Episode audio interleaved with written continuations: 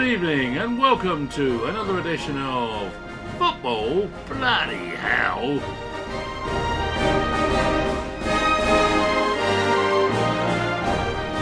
And on the show tonight we've got Dave Hilda Pryor, a Yeovil Town captain Josh Staunton. Mr. Sarcasm, it's Ricky Hyatt. And I'll bring up the rear.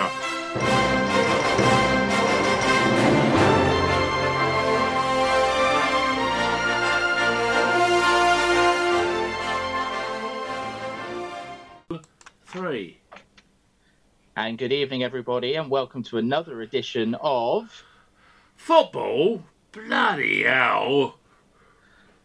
And it's another midweek special for you this evening. Myself, Dave Pryor, alongside Mr. Ady Hopper. Good evening, Aid. Uh, good evening, David. How are you? I'm all good, thank you. All good. And Mr. Rick Hyatt's here. How you doing, Rick? I'm I'm very well, thank you for inquiring. And back on the show, last but very much not means least, it's Mr. Josh Staunton. Welcome back, Josh. Hello, everyone. Thanks for having me back, boys. Not a problem, old dog. Not a problem. That's not what you said before. No, well, he, he wasn't listening then, was he? yeah, yeah. We've all really got on the, off on the wrong foot. I just missed the ice cream van because of you, AD. So I was feeling Oh, well, that's all right then. Fair enough. Oh, it's first world problems, isn't it? Yeah. first world problems. Indeed, But, it um, is.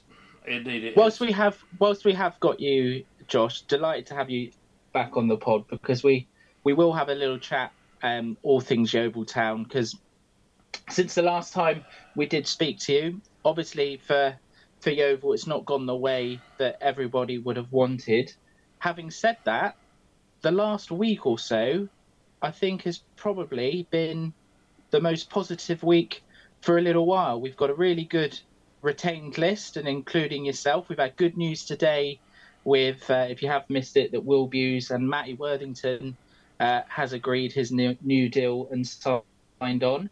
And uh, Martin Hellier has agreed a full takeover of Yeovil Town. So, Josh, you must be delighted that you're finally at a point where you can start to think about the new season in a bit more of a positive light. Is that fair to say? Yeah, I think I think um, it was pretty obvious. The back end of last season was a disaster in every sense of the word. I think, in terms of a as much of a football disaster as it can be. But it's um, it's it's it's gone now, isn't it? It's done, and and for the first time in a long while, it looks like things might be on the on the up for the club. And uh, there's a lot of work going on around the place. There's a good little buzz going on, uh, a bit of positivity in the air, and and there's good news today. And I'm sure there'll be more good news when the time is right. And and uh, it's, it's it's turned into a bit of an exciting project to be part of. You've just touched on it there. Has has the last week you've you can already feel a huge difference compared to say the- last two months, maybe longer? Yeah, um, do you know you know like uh, I think everyone would be an admit in uh, would admit that the club has needed some TLC and just a bit of bit of care and and Martin's come in and straight away they've got off on the right foot and we've had conversations between ourselves and and um, it's it's they've done nothing which so far which has required huge sums of money. It's been the small details of, of getting stuck in and and just trying to revive the place and give it a new lease of life really. And it's they've been full on. Fair play to Jack and Quincy at the club. They um they graft every day bless them and uh, Martin's there getting stuck in. So it's, it's a real good feel. Everyone's kind of chipping in to try and get it all sorted as quick as we can because we've got what six seven weeks until we all come back for pre-season so it's all hands on deck really I know it's not easy to necessarily um, speak on somebody else's behalf, but I just mentioned the retained list there, and is it fair to say that that looks a lot more positive in terms of players wanting to stay now that the off the field uh, clouds, if you like, are a little bit more clearer now? Yeah, I think um, in all honesty, the the, the the the latter parts of the season last year, well, the whole season wasn't great, but especially the latter parts, they were. It was a circus, and anyone within anyone who had any kind of respect for their career would have been would have been well within their rights to try and move on in the summer. Uh, that's the bottom line of it, really, because you're a reflection of what you're associated with, aren't you? And and that reflects you. And if, and if your morals and character traits don't align with what was happening at the club, it, it was a very very difficult place to be in terms of trying to represent what you didn't believe in, and and it was it was a difficult place to come out with any kind of integrity, and, and there was certainly younger players there who would have maybe been better off away from that kind of grey cloud and, and trying and letting their careers flourish in other ways.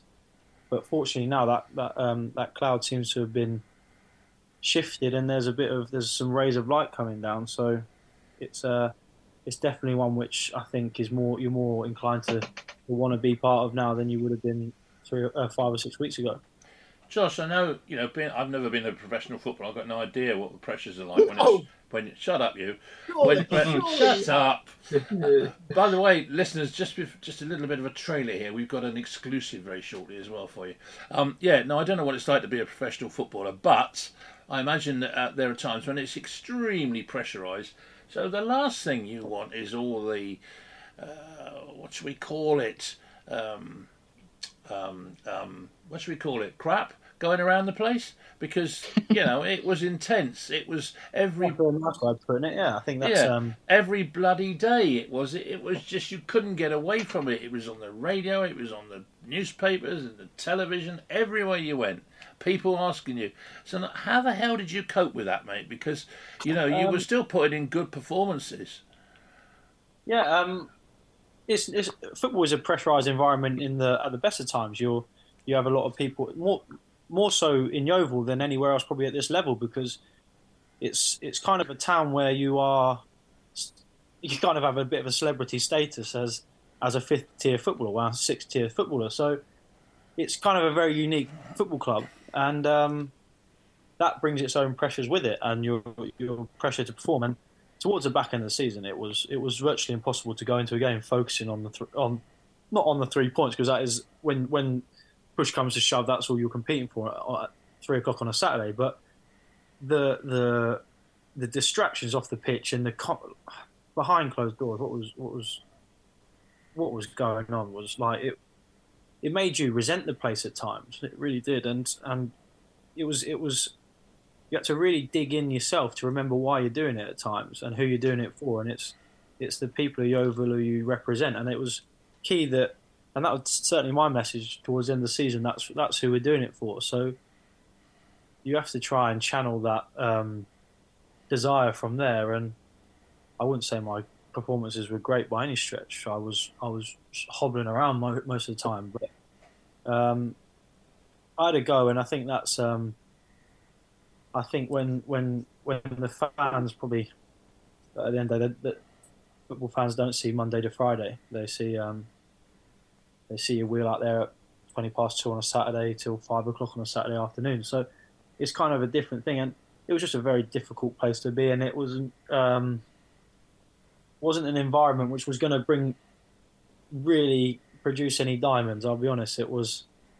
it was an extremely challenging challenging environment for for the reasons which I'd never experienced in football, and, and it kind of I kind of kind of learned a lot about myself as a man and how to try and guide and lead a dressing room through the carnage, what was going on, and and we came out the wrong side of it. But um, I think there's a lot of boys in that dressing room who can who can hold their head up high, really. Just on that subject, Josh, I appreciate if um, you know, we've not long come out of that period. So if you feel like now isn't, you know, the right time to go into to details if you don't wish, that's absolutely fine. But if I put it another way, it, when um, the previous, I don't want to say previous ownership because obviously it didn't quite get over the line in the end, did it? But when it looked like that it was going in that direction, was it pretty obvious pretty quickly to the players that things weren't quite right? Was it a gradual thing or was it almost like as soon as they came through the door that something something just doesn't smell right here? Um, look, it's not for. it's not really. I'm. I'm not really one of those who's going to get into a, a slagging match. I just don't think. I don't think that reflects very well on me. It's definitely not the way I've been brought up. Um, kind of. If, if I don't have anything nice to say, I won't say much. But one thing I will say is is um, it's clear. I think it's clear as a player if if someone comes in and their vision is just completely different to what is in the dressing room, it makes it very hard Sure. for players to relate to that vision. Um, and I think it's pretty.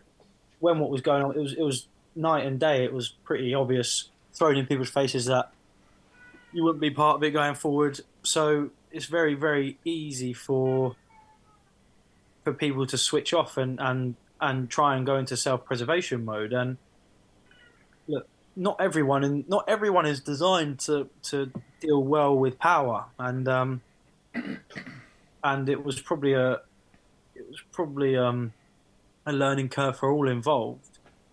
And it kind of just just kind of snowballed and, and, and got out of control pretty quickly.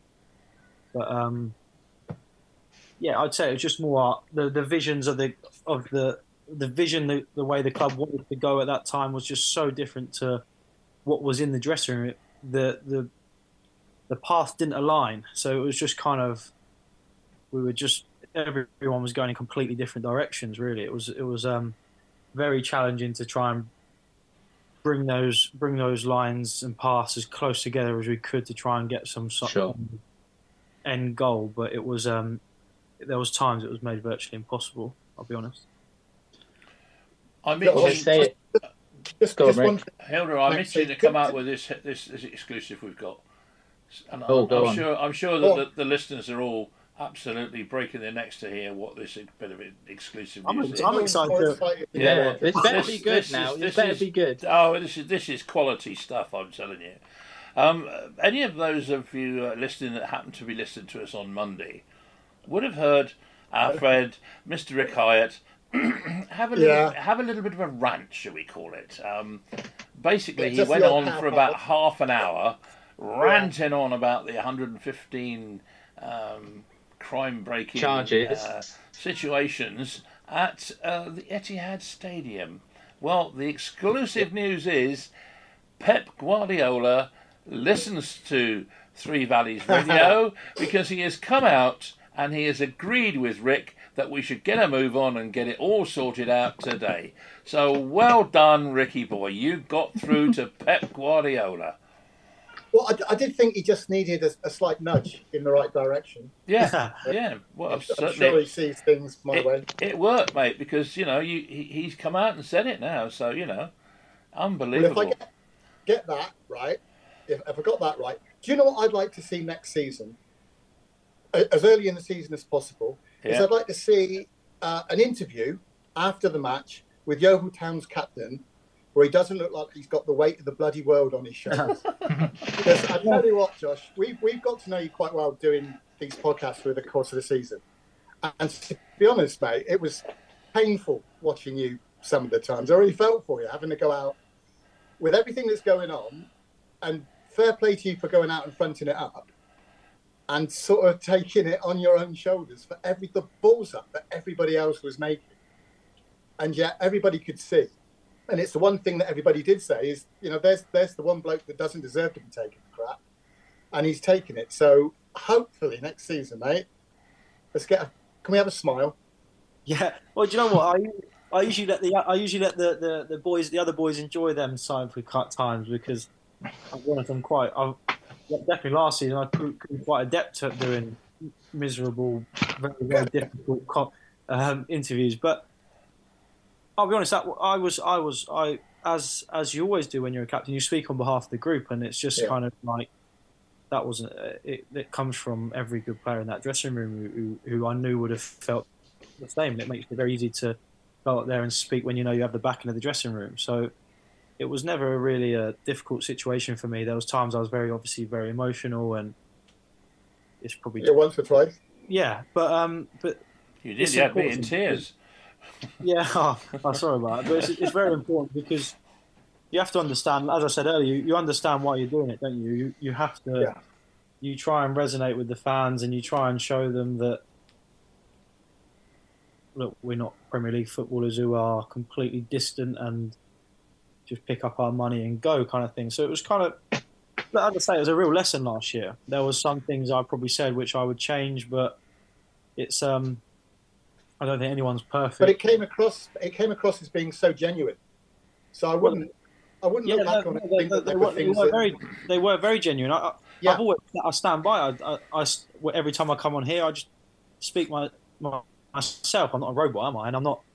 I don't want to. I would never ever want to be what them. I would never do a press conference like a the Premier League footballers where it's all just go again, kind of by numbers. Yeah, yeah because because that's not what the fans want to want. They want to see the real me. They want to see the real feelings we have towards a football club. And as soon as you just put up a front and you're just kind of just just this robot who says the same mundane things every time, it becomes your words become absolutely worthless. So it's I try. I've always tried to just maintain my integrity as a person and just give my true reflection on things. And if people don't agree with us, that's they're more than entitled to do that. But it's better than just going out there and just reeling off cliche after cliche, isn't it? It's, um, Absolutely. I mean, you, I think it's, it's, fair, it's, fair, to say. I think last season there weren't an awful lot of positives to come out of the football club, but I think you came out of it with some credit there, mate. Oh no, well, well thank you. But that's um, that I would say that's probably a reflection of me as a person more than a footballer. Do you know what I mean? Like mm-hmm. that was that was they were genuine interviews. They weren't rehearsed. They just kind of off the off the tongue kind of interviews where you just kind of laying it bare and letting people give us giving people a snippet of what you are as a person rather than just front up media man who, who knows who tries to find the positive. But it's letting, letting the supporters know that you're feeling the same as they're feeling, isn't it? That's yeah, and well, again that, that, connection. Yeah, well, at, at the end of the day, Rich, this this place is. I feel like a supporter now. Do you know what I mean? I've got I've met Megan yeah. down here. I've got I've had a little baby here. So for me, Yeovil feels like my home. So at the end of the day, I, I take immense pride out of wearing the Yeovil shirt. For me, it's more than just um, a job. I could probably earn. I probably could have, if I'd made different decisions in different times of, in the last few years, I probably could have earned more money. But for me, this has always been about. Well, now especially, it feels more than. I feel like one yeah. of the fans as well. I do. I feel like that's why I've got no qualms of giving my last kicks, whatever, however many I'll have left for the football club, because it will be a real roller coaster, and, and I just hope, I really do hope, not just for myself, but for everyone, that we can find some success somewhere, because it's been a, it's been a pretty negative time in terms yeah. of my three years at this club, but I wouldn't change it for the world in some ways. I would love to have had a promotion, but in terms of the bond I've built with the place and the, the bond I've built with every person who works there, all the fans, it's um it's worth more to me than any kind of promotion and things like that. So, did, did you have anybody have a, pushing you to do the interviews, uh, Josh? Because it couldn't have been um, it couldn't have been the easiest job in the world. I wondered whether you know they all sort of well stand behind Josh and we'll leave it to him, or, or was there a few that were? Um, no, but it, no one was pushing me. Be, no one pushed me out there, but that, I think that's what. Um, if you ever want to be a good leader, I think that's what you have to do, don't you? I think you have yeah. to protect around you, kind of thing. Like, I'll be honest, anyone could give me any kind of abuse I want. I've been, I've been bald since I was 21, so I've had a fair bit of stick in my time, believe it or not. so it's all just off a duck's back for me, really. So I was always conscious of, of sending out a, boy, a young lad who, who I wasn't sure what sort of what sort of reaction we'd get. Um, I wouldn't want to send someone out there and really and put him in a position where they would say could say the wrong thing and it could really affect him for the next three weeks. I wanted to try my best to to shield the players and and let them focus on much as much on football as they could, and just send all the kind of negative heat and all the really awkward questions my way. Because I didn't want them to have to go out there and think every game, well, what am I going to say after a game if, if we lose, kind of thing. I just wanted them to worry about getting themselves right for three o'clock on a Saturday and and knowing and I think I think they would. I think they knew that the rest would kind of any any kind of negativity after the game would look after itself. They could just get themselves away and do whatever they needed to do. I never asked for a pat on the back from any of them, and and I wouldn't expect it either. So it was kind of just a way of me protecting the players and, and trying to do which I felt what I felt was right in terms of you can't if you're going to be a leader you can't just lead you can't just pick the trophy up at the end of the season when you win something. You have to be willing to stick, stick your neck out and try and. Well, I reckon you did a bloody, bloody good job, old dog. Well done. That's all I can oh, say. Cheers. Yeah, well in terms of in terms of next season now, Josh, is there a sense of like an overriding sense of relief more than anything else in terms of we've now got a full reset. Sometimes it even though it doesn't feel like it at the time, it is better in the longer run to have that step back to then step forward, reset everything, galvanize everything again, and then you're riding the crest of a wave if you have, you know, a good season starting next season. And it could just be something that really now starts to kick kickstart Yeovil Town again. Um, yeah, to be honest, I'm, I'm really relieved. I, am really relieved because my morals, my my the visions didn't align for me at the end of the season. So I look at myself and think I'd have probably been looking for a job. I'd have probably been been in a position which is completely different to the one I am in now. And um, to be but, honest, Josh, I'd, I'd, expect Paul Thorpe would have you as an apprentice doing some dry lining. I expect. So I don't think you'll have, I don't think, I don't think you'll be short of any offers. but, um, but, yeah, I, I, would have been. I would have been probably looking for a club. I'll be honest. I would have been. I probably would have been one of the ones who's who would have been the visions didn't quite align and and for whatever reason would have been pushed out. So it was a massive relief for me because my heart is in the place. So it would have been felt like I would have struggled. I would have struggled going to play for another club or doing whatever I needed to do. But I think it's important because I I, I, I, I had an interview earlier in the week and I mentioned like I bet every time Yeovil's been relegated, they've said we need to go backwards to reset and. and That's the danger. I, am not naive enough to think that this is the first time it's happened, but but for the first time in a long time, I look around the place and and it looks different. It feels different. There'll be a lot of changes at the stadium come the first game of the season. So it's it's an opportunity to really start again. Leave the scars and the shadows behind from what's gone in the last 10, 15 years and try and actually reignite this club almost from. I'd, I'd like to think this is as low as Yeovil will ever be, a club of this stature. So it's an opportunity for us to almost start again, like completely start again, and not just. Yeah. And that starts from the, that starts from the top, doesn't it? You've got a reset, a completely change of ownership, and now a complete change of you know ideas, outsets, and everything's completely new, for want of a better word. Yeah, and and and look, I'm I'm sure there's I'm sure there's a lot of people who who will try and put a negative swing on on on Martin Hellier due to Twitter or whatever their own reasons are uh, rest assured, I would I wouldn't stand on here and say he's given that place a new lease of life, and I've I, he is fully committed. I've seen it firsthand. He will throw everything he's got, not stupidly, but to get the club back where it needs to be, and and to make it something the town is proud of. Because I think for the last ten years, it probably hasn't been. It's kind of been sly, dying a slow death, hasn't it? And and the places look tired. The town's feeling tired of the football club. So I'm I'm really optimistic. I'll be honest. I think the the small things they've done have, have made such a such a change. Like if I, the the thing about the when they've burnt the seat, like heated the seats up and and revived the seats, you walk out the tunnel and it's like oh, like tiny little details like that, which are nothing but hard work, are they? They're not. You don't need a bottomless pit of money to do that. Um, it's kind of just strip the club back to what it's about. It's kind of strip the club back to what the club, what the fans represent, and what the what the town represents. Because this isn't a this isn't like made to be a flash city. It isn't a man isn't a man city where you just kind of want want everything given to you. I think Yeovil represents some a town which is going to work hard and and really has some passion in what they do. And and now I think the football club kind of represents that, and I'm sure it will just continue to grow and grow. And it's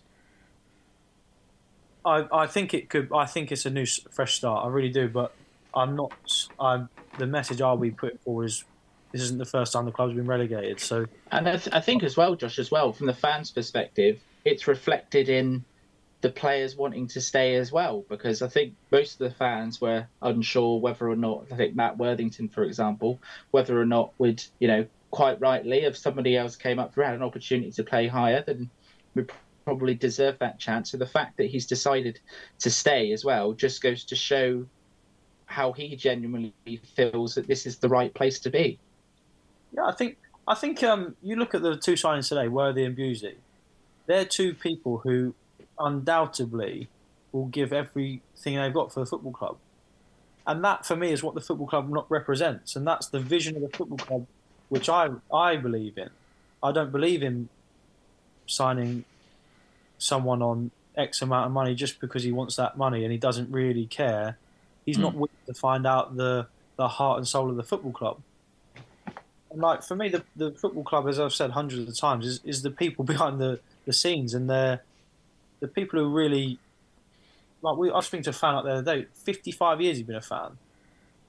Fifty five years, and you think, Christ, I'm, like seen some things in fifty five years. I bet. But that's who you're playing football for, and and and them two signings today are the epitome of people who will play for that man. They'll give blood, sweat, and tears for that man, which is which is what the town deserves, and and those players are uh, hungry to stay on at the football club because I think for the first time in, since I've been here, you can really taste success. Not not as in guaranteed success, and not I'm not sitting here and saying, "Oh, we're going to blitz a league by X amount of points," but you can feel like there's a bit of momentum momentum snowballing, and and it's you kind of want to after years of not doing anything, you want to be on that momentum, and you want to you want to enjoy some success because the town definitely deserves it.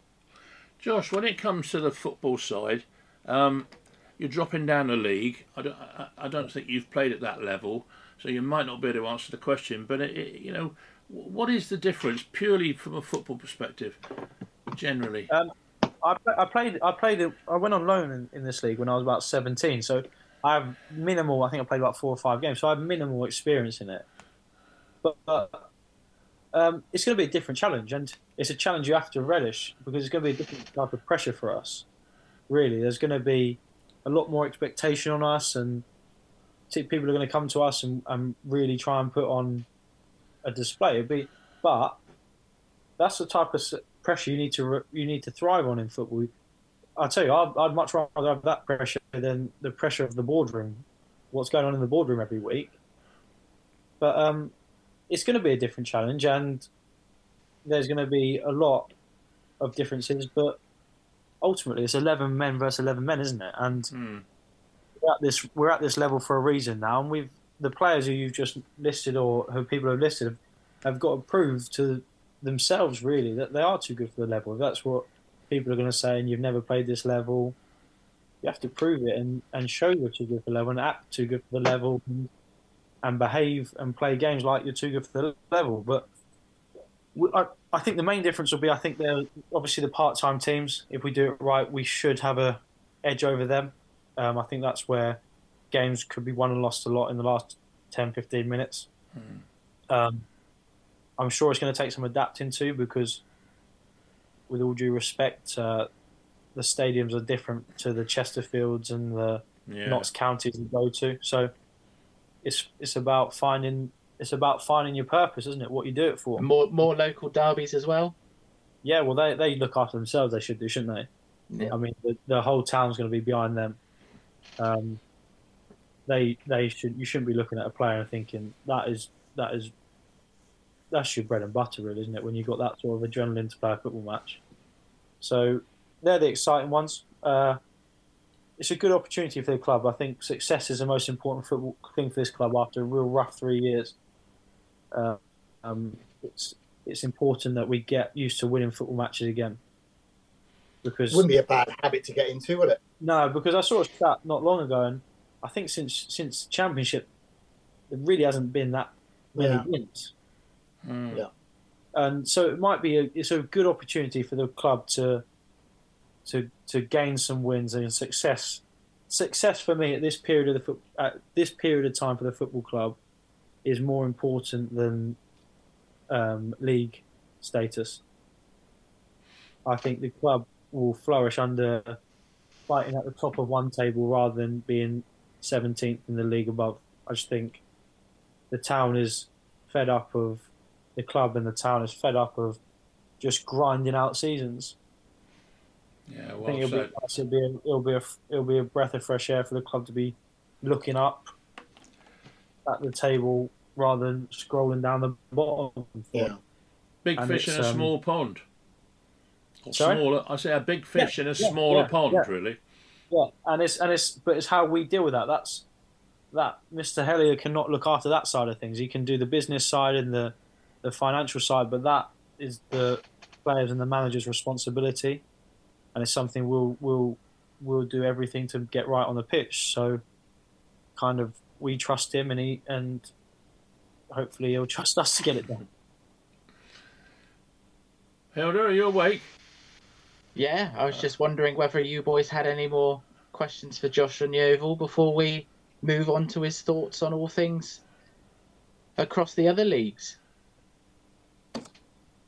I suspect Josh is. Uh, you could do with a break. Can you? You could do talking about another situation, couldn't you, mate? Just for a bit, rather than. Yeah, it's a bit, No, it's, it's optimistic. It's Well, nice to be optimistic about something, but let's get on with slagging off Manchester City, eh? Yeah. should we should we should we do that then? We'll go back to what AD touched on then, because Yeah. Rick did make it quite clear on Monday how he thought, what he thought about the Manchester City situation. And lo and, And, uh, behold, Pep agreed with him. I mean, But the thing is, charges? who could- who say, could- say about that. Say about Pep saying that. It's not as if he doesn't have contact with somebody who could make that happen. yeah, It's, it's all bluster. If he want, if Manchester City wanted that to happen, it would happen. It's the same situation that we are talking about before. They're just going to stretch it out and stretch it out, and um, it's a big asterisk. But it is nice to see that even now, every every time City's mentioned somewhere, you look at the comments on it, and there's more people fed up with the situation than there are people lauding them for what for what they're doing. Well, well, I'd certainly praise Pep Guardiola if he managed to make something happen quickly. I really would. I think that would that would make him, you know, almost a complete manager. Not quite as good as Fergie, but almost. Fair enough. Come on, Hilda, give us a hot topic. Come on.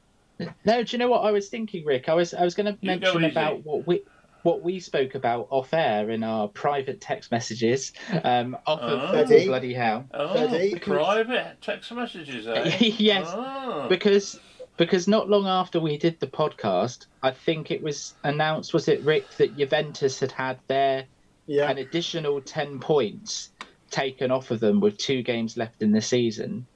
And this is the second time they've had the points taken away. So I just wanted to kind of get a discussion going about what we touched on. Yes, we want a decision to be made quickly, but in Italy, Juventus have had the points taken away, had the points taken away. It doesn't really help anybody, does it, to try and work out where you finish, particularly with only two games left in the season? Is this kind of shown that the Premier League, you know, okay, we don't want it to drag on forever and ever, but you don't want a situation where you're taking away points, giving the points back in the I same season because it makes it more complicated. the, the Premier League has an opportunity now to make a decision about what way they want the league to go.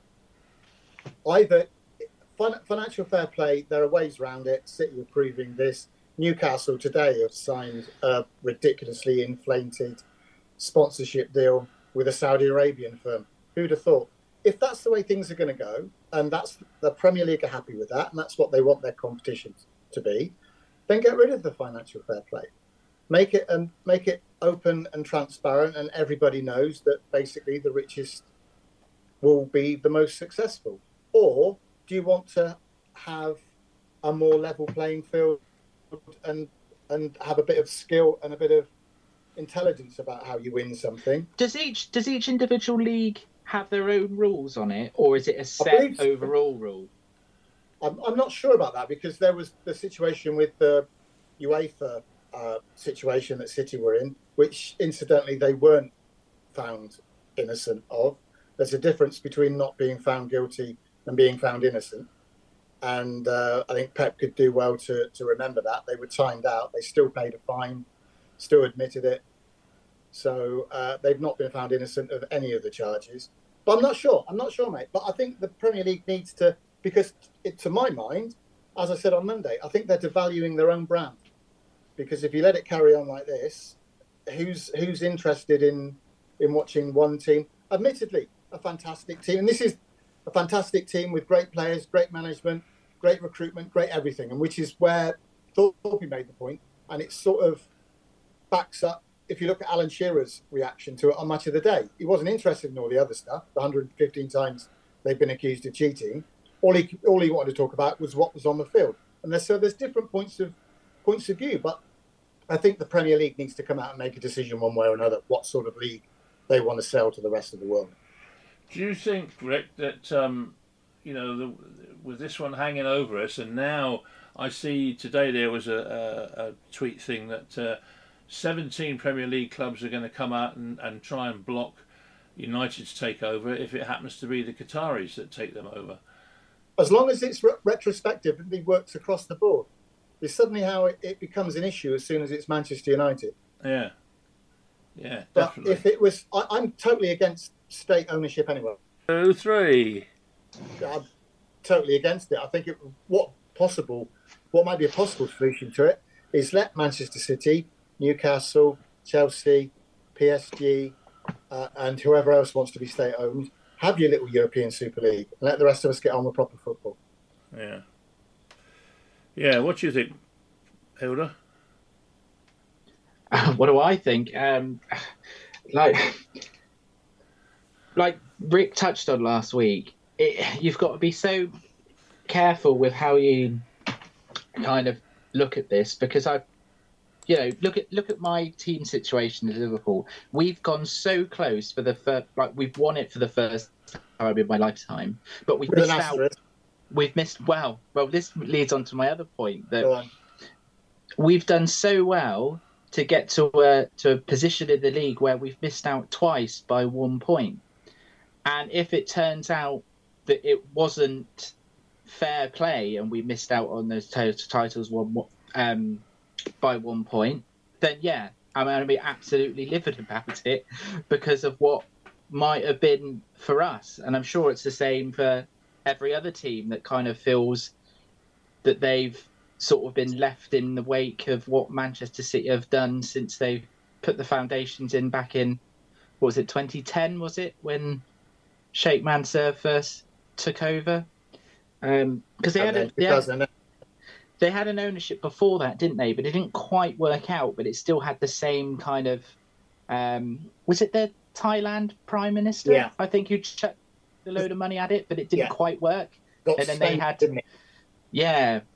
So then it, it went down that road. So obviously, the longer it goes on, and if they are to be found guilty, again, like we touched on, Rick, what what's the answer going to be? Again, to sort of link it to Juventus in 2006, they got relegated, but I think they only got relegated to by one division. So I think by the next season that they had a promotion again. But if Manchester City, for argument's sake, found themselves in League Two, they've got so many players on the books they're not going to be able to offload them all into uh, in one season and then if they end up winning i don't know 130 points in league two then it's going to make the whole league two Well, they would- competition look really This, stupid this is we, when we were talking about this at, off air um, during the week.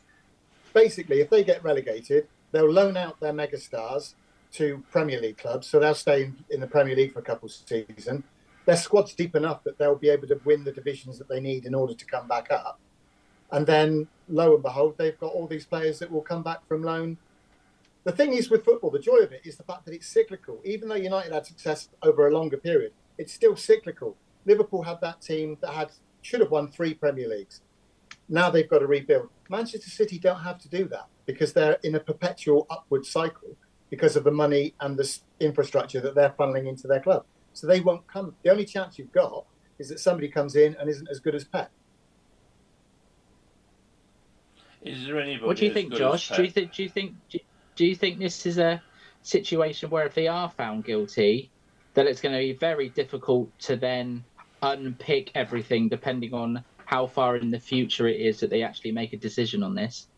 That's that's the, that is the thing, isn't it? it these things take so long. It'll. Um, I, I, guess these these sort of things will take years and years and years in court, won't they? After the appeals process, half the players will be retired by then. Pep won't care because I guess guess he'll have another job or he'll be retired. They're just they're just as Rick said, the damage is done straight away, really, isn't it? When you've just got teams yeah. just like money, more and more and more money, fabricate sponsorships. It's just a really, really bad place for football, isn't it? It just it just brings in mercenaries and players who have no affiliations with clubs, and it's um it's a problem that the top top tiers are going to have to try and get hold of because eventually it will ruin the game, won't it? It can't go on forever. Like, surely one day the TV company's going to pull the plug, or they're going to get bored, and people are just going to get lose any kind of relationship with it because they just don't represent the normal person anymore, do they? The football clubs, like the ticket pricing at that level is ridiculous. Um, it's just like a corporate business. It's been very Americanized, isn't it? And well, taking it away from Manchester City um, a moment, because the situation we have now, um, Newcastle qualified for the Champions League on Monday night with a point against Leicester. Um, I think it's fair to say that nobody really expected to be up there at this stage. I think we thought they were going to have a better season in the, in two three years time that they're going to make it. But the fact that they've made it now, AD, I'll come to you next. We might have a situation where they've exceeded their own expectations. We know that they're a state-owned club. That now Newcastle United might go all Manchester City this summer, for want of a better term. Well, yeah, I mean they might. I mean they've certainly got uh, no lack of money, have they? So the money side of it won't be a problem at all. Um, and of course, the other thing we haven't mentioned yet about all this, the, wrongs of this, is the barristers. Of course, they are going to sit there rubbing their hands for the next 20 years.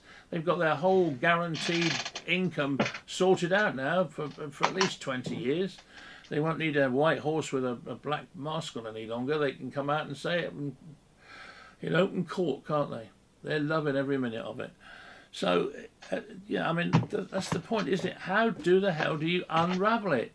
It's nigh on impossible because we're already 10 years into it, no, 13 years into it now, isn't it, Rick? Yeah, yeah. Two, 2010, 13 years. How can you unravel? You can't, basically, can you? So, you know, I suppose what you really want now is the only other way to do it is that every club in the Premier League gets gets state owned by somebody so that they're all on the same footing. I can't see any other way you'd get around it. The thing, the thing I, yeah. the thing I really, well, I'm probably a bit biased because my brother's been a Newcastle fan for years and years and years ever since we were kids. The, the, the same, they don't really get the same level of hatred as Manchester City, do they? Because not yet. Because I think mm. people, people right exactly, people right now kind of are saying, "Our oh, Newcastle deserve it." Like they're they're yeah. a big club. They've they are a big club. They're they're. It's, it's somebody a bit different, isn't it? Yeah, and, and the they've, they've, been a very, very well well supported club through some extremely difficult times. So at the moment, everyone's kind of like, ah, yeah, it's nice to see them up there. They deserve it. The club deserves a bit of good fortune. Whereas in ten years' time, I'm sure everyone's going to be saying the same about them, but as they do about Man City. Mm-hmm. It's um, it's just a, it's just as as AD said, what, what what's the end game? Is every club going to be state owned, and it's just going to be so? It's just going to be like I d- I don't know. I don't know where it ends because I don't. I don't think it's good for the game. I don't think it actually improves the leagues at all. I think it makes the leagues like the French league and the. But we don't fall out of love with it, Josh, do we? Not not enough. If you see what I mean, because that was kind of Rick's point that until the fans necessarily get to a point where we'd be like, no, we're not going to have this. This is ridiculous, and we and we turn away. It's like any sort of protest um, that that the fans want to be able to be involved in. We just love the game so much. We can't. We're addicted to it. We can't turn away from it, and then we're our own worst enemies in some respect because we will just let it happen because we want to do things like this. We want to talk about it. We want to watch it because it's ingrained in us. And so I d- I don't know how we can necessarily um, impose any change because we love it and we're all guilty of it. Is it realistic, yeah. though, to think that there's four of us here, but I mean, if you multiply that by however many millions, is it realistic enough to realise to think that you can get enough organisation, enough people, you know, the whole thing organised into such a uh, a snowball that is, is picking up snow all the way along the line to be able to make a difference? Because I can't no. see it myself. I can't see it no. no matter how many people you have. No, you look at United fans now, the, with the possibility of having state ownership, there's supporters of Manchester United who are giddy at the prospect of being able to compete with Man City at that level, and they don't need to do that. No, no, it's it's kind of it loses its soul, doesn't it? I think yeah. eventually people will just become completely despondent with it. I think, especially when um, if if times carry on like they are with like the financial hardship, it's very very hard to look at them footballs and think they they they represent us. Well, hopefully, think, one one thing that could happen, Josh, is that people, everybody, people in Somerset all support a Premier League team as well as they've got an interest yeah, yeah. in Yeovil. Maybe their attention and all across the country will gravitate more towards the more honest, if you like, the more representative clubs like Yeovil, like all the local teams in the lower divisions, and perhaps that's where you'll get your fix of, of proper football rather but, than supporting the big ones. I'd say that's been happening for years anyway. Yeah, I has. think attendances in National League, especially, are getting massive, and I think it's because, as as you said, Dave, slowly, the um, slowly the the game isn't what it used to be, is it? No, not at all you don't ever so like you come to our level, you you smash someone in a tackle and the fan it gets fans off their seat. Yeah. That doesn't happen in the Premier League. So eventually the the um, the target audience will change, and if you look at it now, a lot of Old Trafford and things like is corporate. So the target audience is changing, and then people who can't afford the tickets, as you said, they're still going to love football, and they'll go and find football. And as Rick says, they'll be pushed towards uh, Tranmere and then things like that. So they'll always find football. Football will always be there, but yeah. the the game of football might be look different in a few years' time because, and I honestly wouldn't be surprised if the Super League does come about because them teams think they are playing a different sport to everyone else.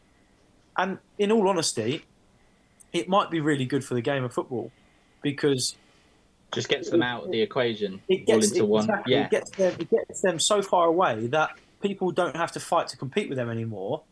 So football turns into a more sustain, self-sustainable game. Because look, I'm, I'm a footballer and I don't earn any a massive amount of money, but I think we can all be honest and say that some of the players' wages in the Premier League are ridiculous, aren't they? Mm. Understand, and understand this an entertainment business and, and they bring in that kind of money. I understand the argument, but at the end of the day, it's ridiculous, and eventually, it just it someone's going to pull the plug somewhere along the line because it's the clubs aren't self-sustainable, are they? No, and, and if, if, they um, lose that owner, it, football will eat itself at the highest yeah, level. It will it will implode, won't it? And yeah. and in some ways, I kind of look at it and think maybe a Super League will bring. Get, as you say, Dave, just get them out of the equation, and they can mm. fight amongst themselves to be the best of the best of the best and then you it come football might come back to the real people again. It might come back to the actual people who are important, and that is the fans, because it's not it's not targeted towards fans anymore. I'm sorry, it's it's but not. It's all about could, corporate business and adverts. You could argue yeah. though, Josh, that um, you know on on the one hand, there's this sort of handful of clubs that are are going to be state owned by the look of it, the way things are going. Uh, but the Football League are doing their best now to make sure that the likes of of Yeovil or of, of I don't know West Ham or Coventry City, you name it, a club. They're saying you can't get your shirt sponsored now by a gambling company because they seem to be the ones, apart from the the state-owned ones, that have got the, the money to sponsor on kit. So they're not even giving them the chance, even if there was that sort of money flushing about, to be able to sort of even get somewhere close to Manchester City from a financial point of view. Yeah, but to be honest, I think that's just the way the world, isn't it? I think that's more a reflection of the world than the football industry. I think it's just the way the world's going. Everyone's extremely cautious of what they promote and how they promote it. So how can they be seen? I, I, I it's it's hard because the money, the loss of money, but it's it's the message, isn't it? It's it's kind of like let, us make no bones about gambling can absolutely destroy people's lives. Yeah. Well, they went about tobacco firms, didn't they? Back in the back in the eighties and the nineties, tobacco firms were uh, um, legally taken out of sponsoring sports events and whatever. And it's just that the current target is is gambling. Yeah, yeah, and and and, and they're they're they're the unfortunate victims in the sense that if you can, it's like anything. If you can, if you can drink alcohol moderately, it's not going to kill you. If you can gamble moderately, it's not going to kill you. But it's the extremes, and they have to be seen to be expect, uh, protecting that. And and I do understand because it it's it's a horrible, horrible addiction. I've played with people who have had it, and and it's and it would be no different to walking around with a, in terms of pr- the promotion element. It's for those that can't quite control themselves. It's no different to walking around with with.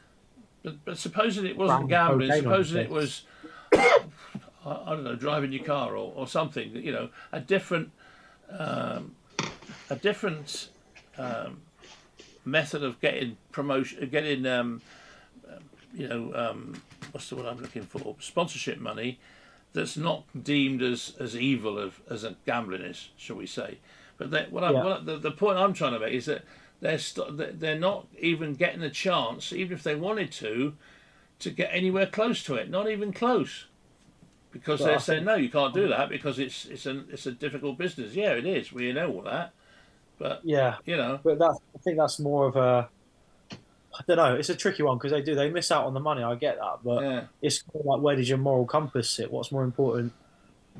What's your what's, what's more important? An extra hundred million or saving ten people's lives because they haven't seen a they yeah. haven't logged onto the website because they've seen it on their team's football shirt and no, might cost it's, it's, no, it's, it's, a, it's way above my pay grade that one, but yeah, but I, I can I can see both sides of the argument. It's, it's hard hitting questions on football bloody hell as always. Yeah, it's, it's, a really, it's a lose lose, isn't it? It's a lose lose. You're going to upset uh, someone every way, and but me personally, I would rather lose a bit of money and, and have a bit of peace of mind knowing that I haven't contributed to someone destroying their lives or their family's lives. So, um, um, I think there's more important things in your team competing at the top of the league.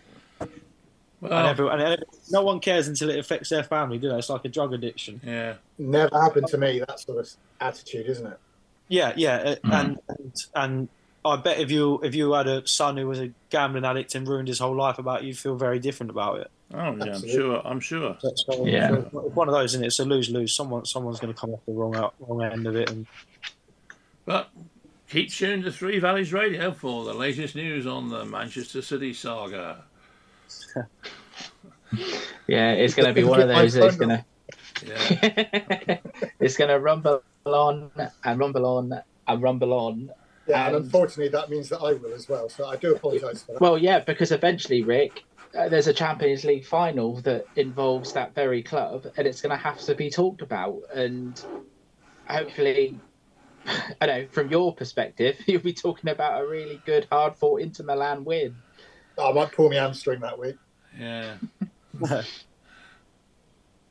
yeah, that's an interesting point. Actually, we are going to have to talk about it, and we will do probably for the next ten years. If, yeah. You know, and that's that's being optimistic, really, isn't it? It's like we say, it just depends what sort of a game you want. Do you want the Harlem Globetrotters, or do you want something that you can be proud of and, and get behind? And the, the Premier League need to make decisions. UEFA need to make decisions as far as that goes. Yeah, because that, that, that is the thing, isn't it? It's, it's proud to get behind because um, I know obviously Man City got the Phil like Phil Foden, which gives them a bit of hope. But how many young young lads on the on the streets of Manchester can be like, oh, I want to be one of them because they're just not even. The chances have become so slim. Well, it's like the Chelsea, their their youth academy is supposed to be amazing, but how many of them get an opportunity? Yeah, yeah, it's, it's just um, just a sad indictment of the way football's going, and, and hopefully one day it gets returned to the to the fans. I, I hope. But it's like Dave said that the problem is people lap it up, and that's what they want. Yeah. Well, at the moment it's just a milk cow, isn't it? People just jump on, try and get as much out of it as they can, and then go off. But but one day, one day it will come. Well, talking of talking of academies, uh, Josh, you you've no doubt seen that Yeovil are re reactivating their youth sort of academy system. How do you feel about that?